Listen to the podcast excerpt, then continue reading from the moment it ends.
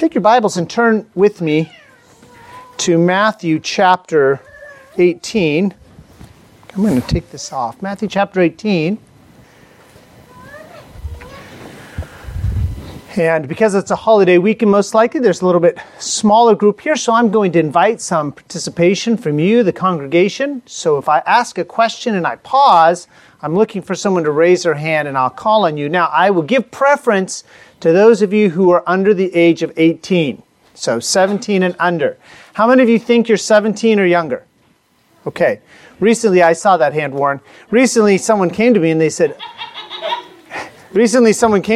lady came and she said, I heard that you were telling everyone how old I was. Well, the first thing that went in my head is, I don't even know how old this lady is. So I'll let you self-identify as far as age is concerned, is my point. If you want to answer, Sheila, as younger than 18, you can do that, okay?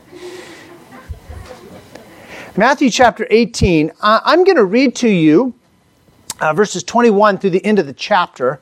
You may know this story well. If you do, please follow along carefully as I read. If, as I'm reading you this story, you're like, I don't ever remember hearing this story before, pay close attention because Jesus is going to give us a story. I believe it to be a parable. He says that the kingdom of heaven is likened unto a certain man. And in this story, we find some important truths about our own lives and about how we treat others particularly. So Matthew chapter 18, verse 21, Then came Peter to him and said, Lord, how oft shall my brother sin against me, and I forgive him? Till 7 times? Jesus saith unto him, I say not unto thee until 7 times, but until 70 times 7. Therefore is the kingdom of heaven likened unto a certain king, which would take account of his servants, and when he had begun to reckon, one was brought unto him, which owed him 10,000 talents.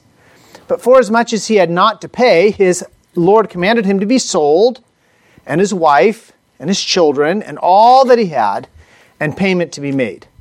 The servant therefore fell down and worshipped him, saying, Lord, have patience with me, and I will pay thee all. Then the Lord of that servant was moved with compassion and loosed him and forgave him the debt.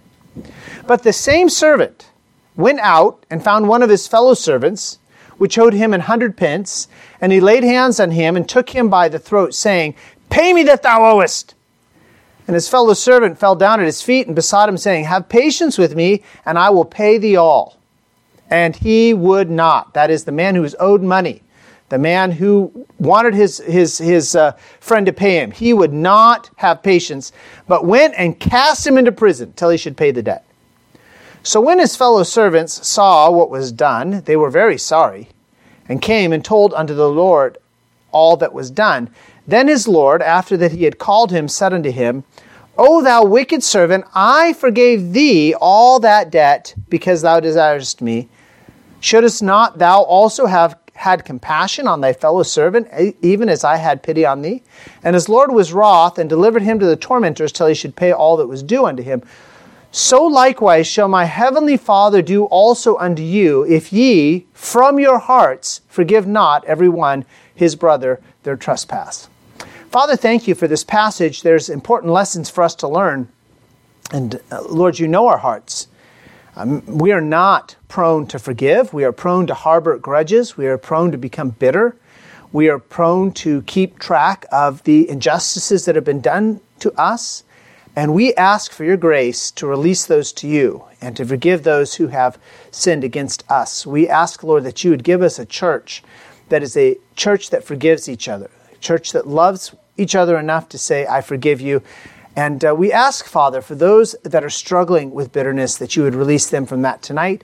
And we pray these things in the name of your Son, Jesus Christ. Amen. Okay, go back with me to verse 21.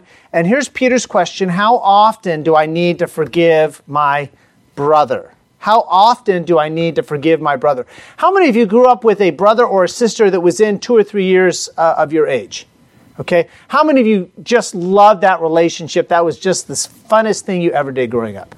Okay, good. A couple of you, I see your hand, Bella. Good, I'm going to give you extra points, extra candy tonight because you're on the right track. I did not like growing up with brothers. I had 2 younger brothers, and they were pests. And they would do things to irritate me, and then when I responded, then I got in trouble.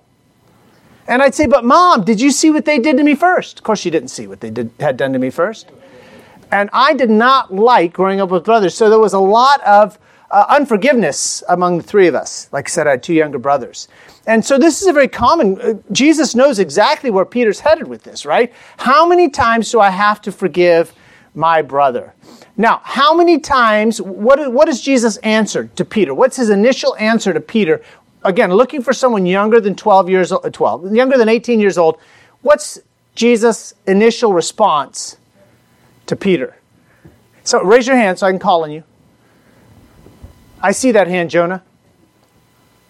He's looking around.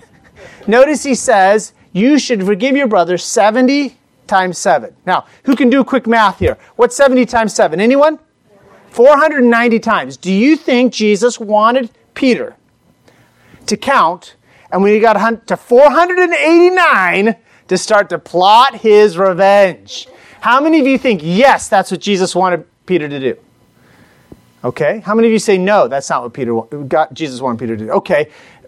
Here's the point. If you are keeping track of how many times somebody has offended you, you have a problem. I knew a man one time. He was at a difficult job. There was a lot of, people who are heathen, people who are not saved, they don't operate on biblical principle. And they will mistreat you. They will lie about you. They will falsely accuse you. They'll slander you.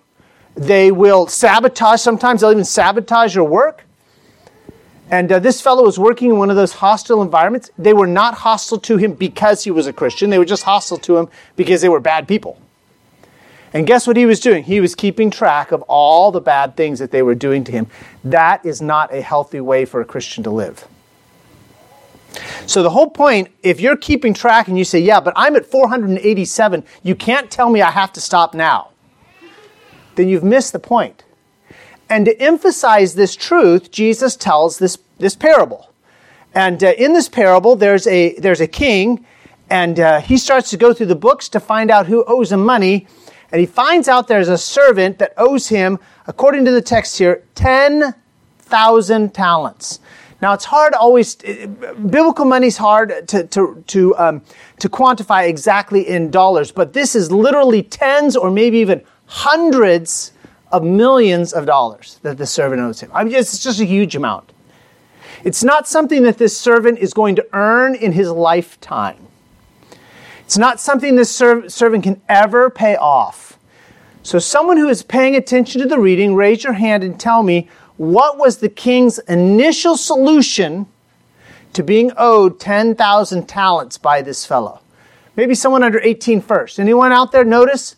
What did the king decide to do to this fellow because he owed so much money?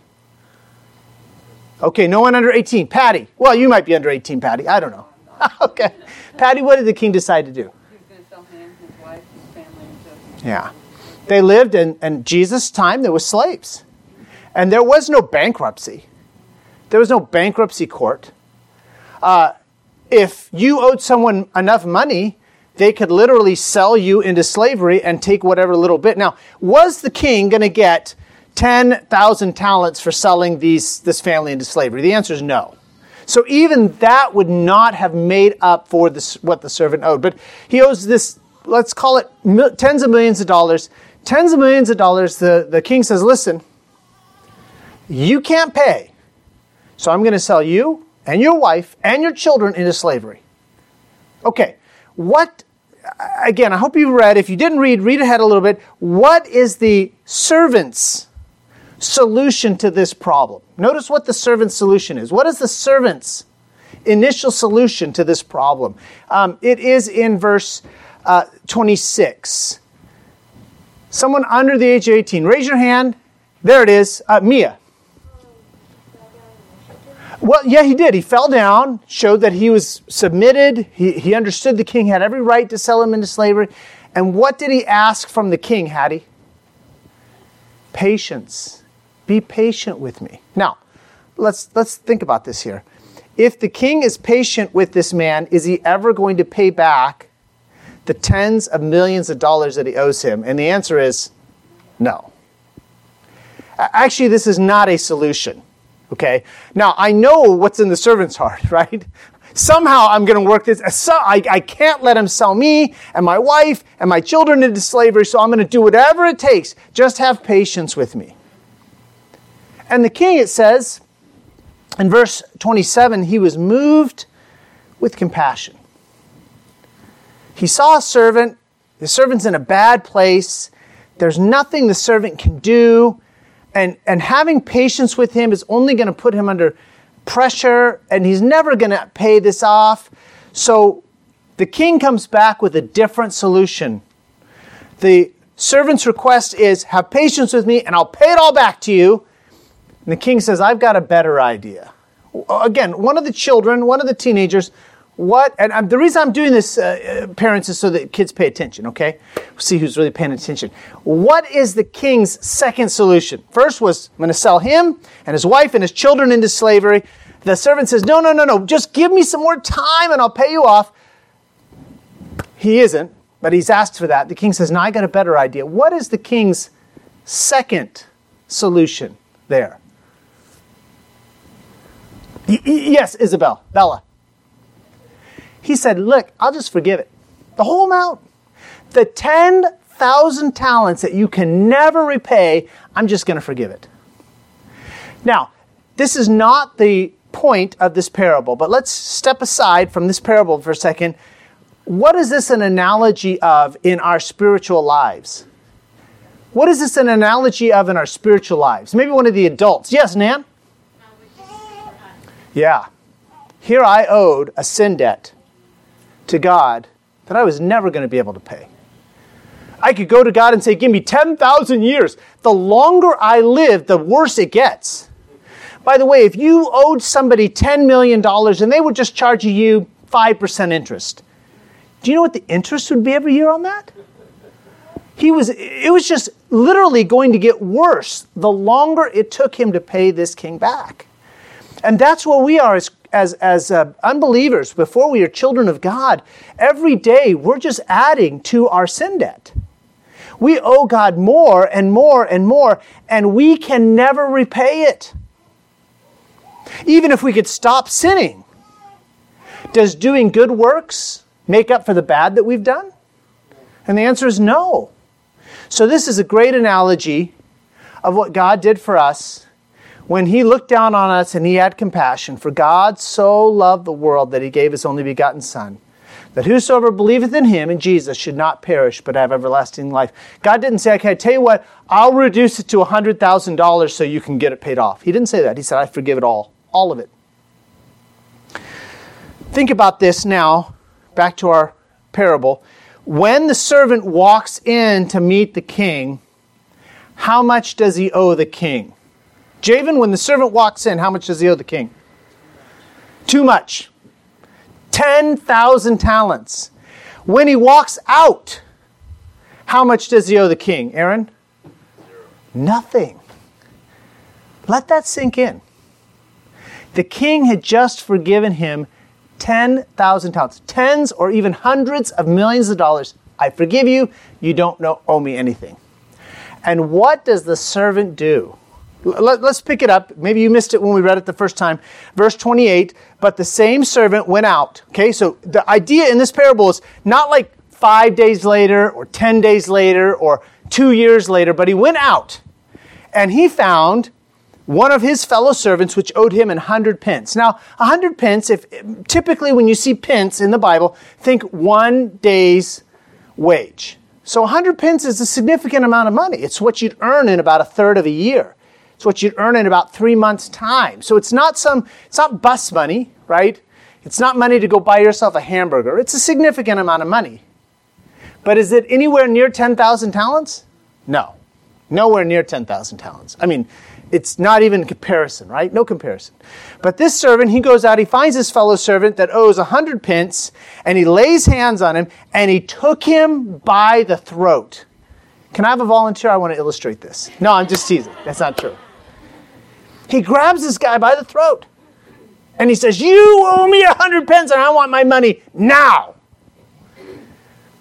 Now this second servant, the man who owes 100 pence, what is his initial solution to the problem? Somebody again, raise your hand. What's his initial solution to the problem? Yes, Caleb? Have patience. Yeah, give me more time.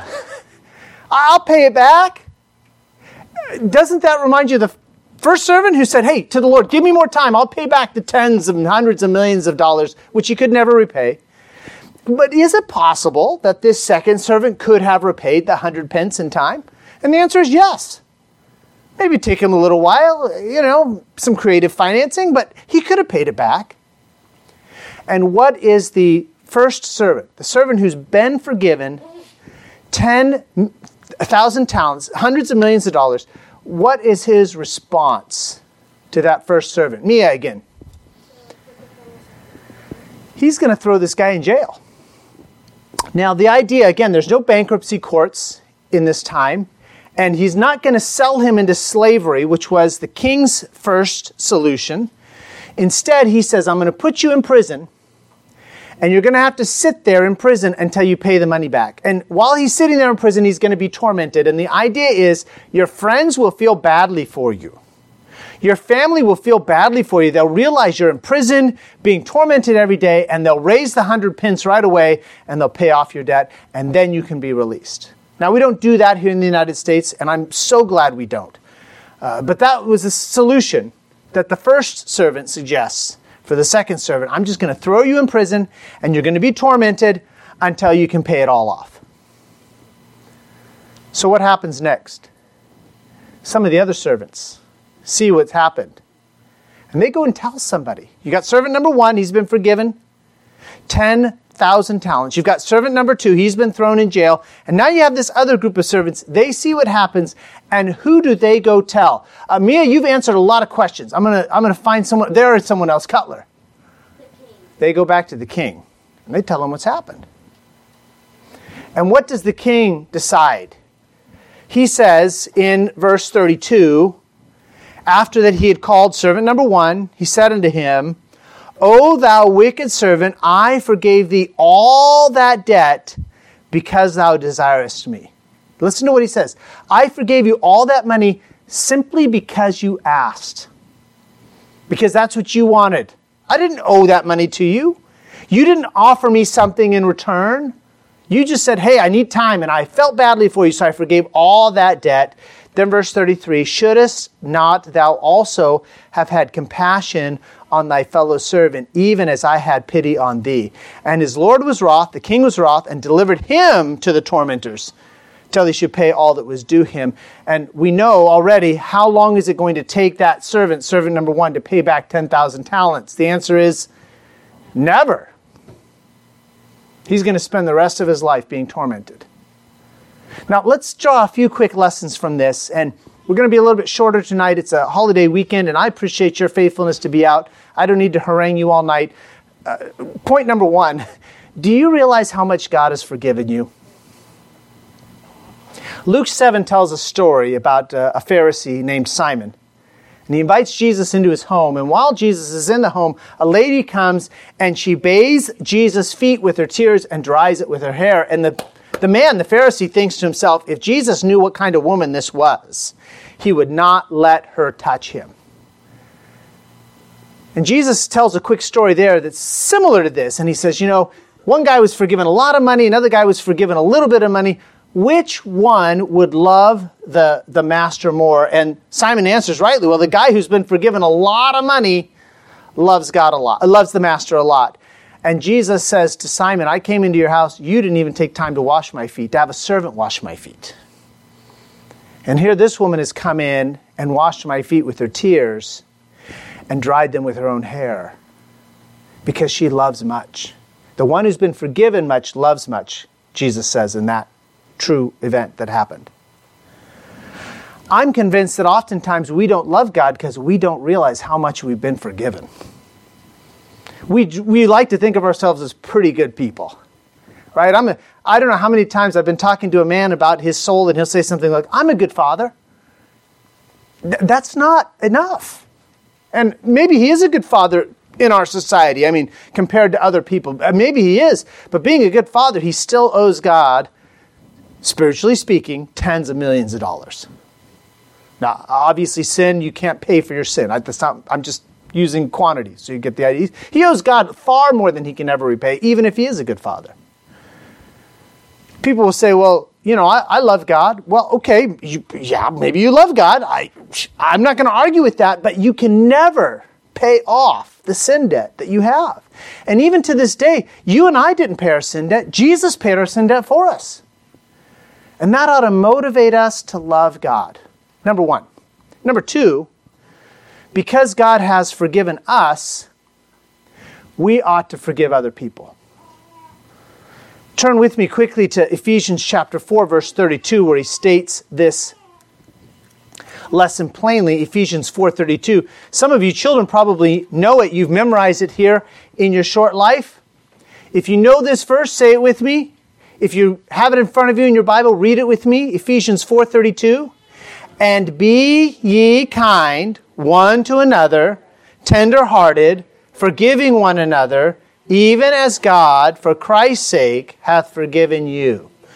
Why does God call us to, according to this verse here, why does God call us to forgive others? Why does God call us to forgive others? Yes, Franklin. Because God forgave us.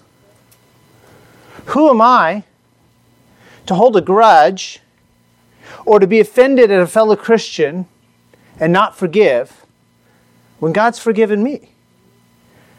And what did I do to God? Horrible, heinous sin, offense, compared to what my brother did to me, which was, it was bad, but it wasn't that bad. Here, this man in our parable, the first servant owes 10,000 talents, and he's forgiven, but he won't forgive 100 pence. And again, 100 pence is some sum of money. It's not like bus fare, okay, I get that. But he won't forgive this fellow over here 100 pence when he's just been forgiven 10,000 talents. And do we treat people that way? I know I've treated people that way. We call it bitterness. We call it bitterness when I refuse to forgive someone who has offended me. By the way, does a person need to ask for my forgiveness for me to forgive them? And the answer is no.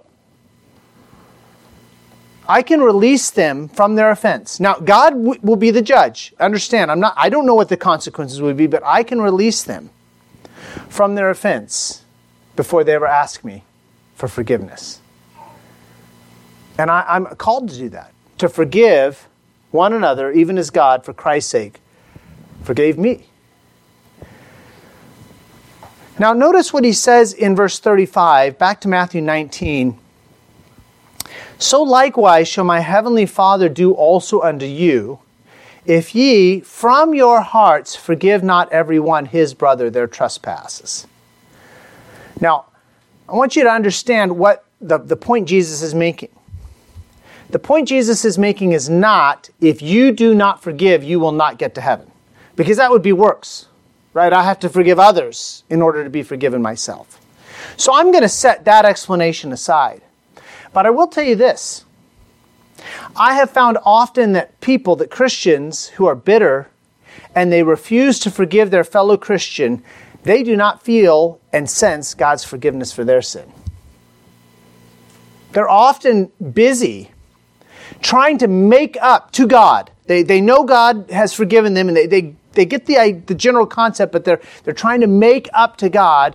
And the reason they're trying to make up this sin to God is because they haven't forgiven others. They have trouble understanding that God's forgiven them freely. They're holding on to these offenses that people have done to them, and so they think, well, God must be holding on to some portion of the offense that I've done to him. And I know that I can't make it all up to him, but I got to make some of it up to him. You should not be driven by guilt to serve God. If you think, I know God loves me and I know he's forgiven me, but I got to work hard to earn his favor, to earn his forgiveness, you don't understand how this works. Because in our parable, why does the king forgive the man 10,000 talents? Because he desired it, because he asked for it, because that was what he wanted. He didn't have to go. The king did not say to the man, okay, I forgive you, but now you need to go out and do. He didn't say that at all. When he walked in, he owed 10,000 talents. When the servant walked out, he owed 0. That's God's forgiveness. And God has forgiven you too. God's forgiven me, not because I'm a good man, not because I pastor a church or I'm a father. No. God's forgiven me because He's a merciful God. And I've got to accept that forgiveness. I can hold on to my guilt. I can be trying to make up for my sinfulness. Now, it doesn't work that way. I don't want you to misunderstand, but I can have this feeling of I've got to work harder if God's going to forgive me. And often I have found, in my experience, that a person who refuses to forgive his fellow brothers and sisters who've offended him, he has trouble understanding that he's been forgiven by God. He thinks, well, I've worked hard to earn God's forgiveness, so-and-so needs to work hard to earn my forgiveness. And that's not the way it works. I don't forgive people because they come back and they ask for my forgiveness. I don't forgive people because they do something nice for me. They give me a gift, or they invite me over to their house. Or I don't forgive people for those reasons. I forgive people. I'm called to forgive people. I have to remind myself to forgive people because God has forgiven me. It really is that simple. And as I release people from their offenses to me, I say, God, that person really hurt me. I was very distraught when that happened. We're not talking about small offenses. Again, the guy did owe 100 pence. There was something there. I was very distraught when this person offended me. I was hurt. But God, I give all that hurt to you. And I ask for your grace to have a loving heart towards that brother or sister in Christ. And God's grace is always sufficient. Now, there are times, someone was telling me this was their experience in this last week. There are times I think I've forgiven someone. And then my flesh wants to bring it up again. Wants to get me all worked up and angered and hurt, and I don't want to talk to that person. And I have to go back to God and I have to say, God, I thought I forgave that person, but evidently I haven't. I need more grace. And God's grace is always sufficient. Amen. So here's my point. If you say, well, yeah, I just struggle to forgive because I talk to God and it just keeps coming back. Just keep going back to God. Take every opportunity of that bitterness coming up in your heart to go back to God and give it back to God. Because God wants you to forgive others. And here's my point. As you freely forgive your brothers and sisters, and sometimes over and over and over, because they keep doing the same thing over and over and over. What was the first question that Peter started this whole conversation with? How many times do I have to forgive my brother? Jesus, the guy, is an idiot. He keeps doing the same stupid, hurtful thing over and over. How many times do I have to forgive him? That's where the conversation started.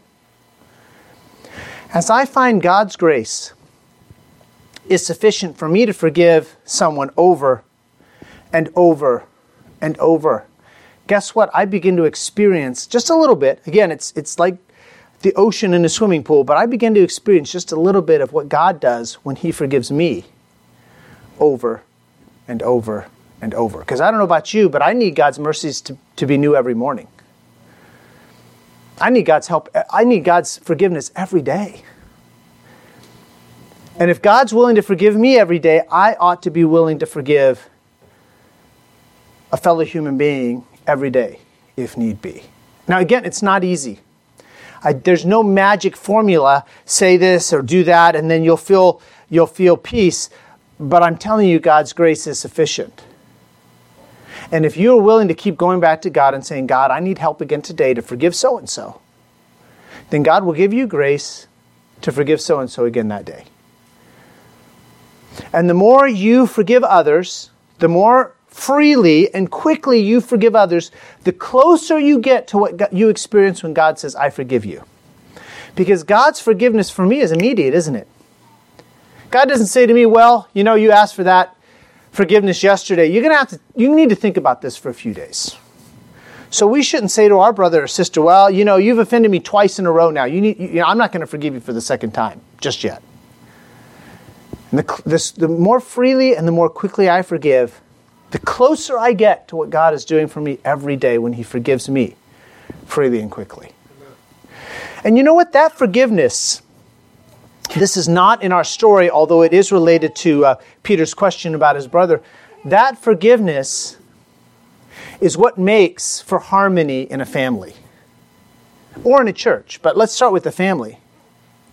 You know why there's so much friction and drama in some families? Because we don't really forgive each other. And my brother or my sister or my wife or my child or my parent, whatever, hurt me, so I'm going to look for ways to hurt them. And then I hurt them, and what are they doing? Well, I'm going to get that person back. And it becomes a blood feud that just keeps going. There's not going to be harmony in a family because the family is perfect. There's going to be harmony in a family because the family members are good forgivers. I sort of think of it like your engine in your car. Do not do this, but if you go home and you drain all the oil out of your engine, how far will you be able to drive before that engine will burn up? I know someone who can tell you, not very far. The oil in the engine protects all those moving parts so the engine can run literally almost defying physics. So much heat and motion in that engine, and yet it never burns up because there's oil in there. And your family, what our families need is they need good forgivers, people who know how to access God's grace so they can freely forgive. That's what we need in our families. That's what we need in our church. And as far as I know, I'm not preaching this because someone out there is holding a grudge that I know about. If I knew you were holding a grudge, I'd come to you and I'd help you with it. But I'm preaching this because I know even in a good church, what happens? Somebody gets offended.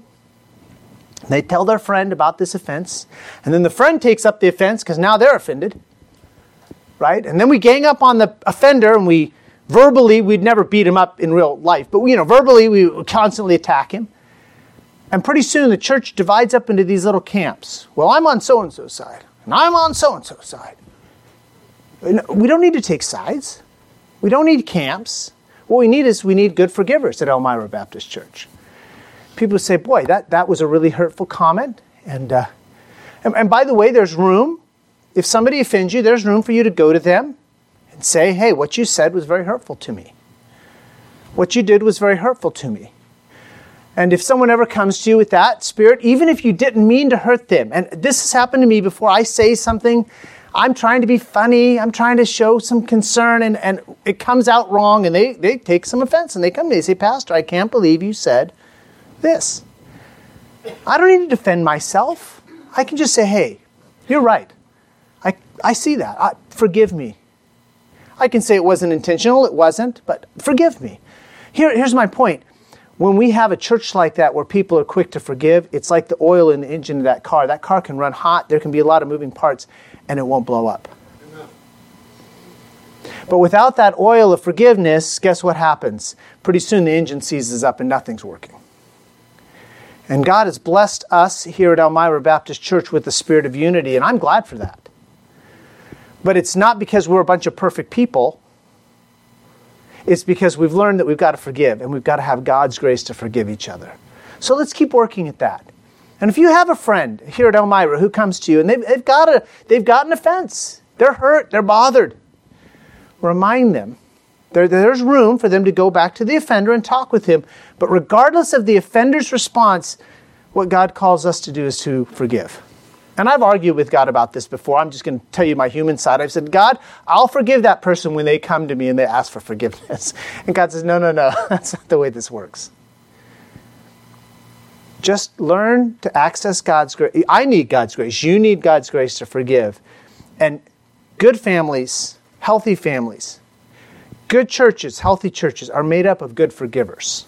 Not perfect people, good forgivers. Father, thank you for this parable. It's always helped me to see myself as that first servant, owing you millions, hundreds of millions of dollars, unable to pay, and you said, I forgive it all.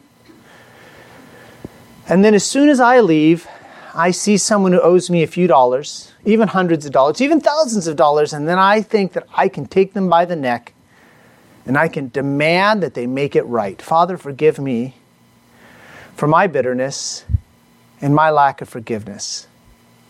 I pray that you continue to pour out your grace on Elmira Baptist Church so that we continue to forgive others and love others. Father, when someone does come to us with an offense, help us to listen.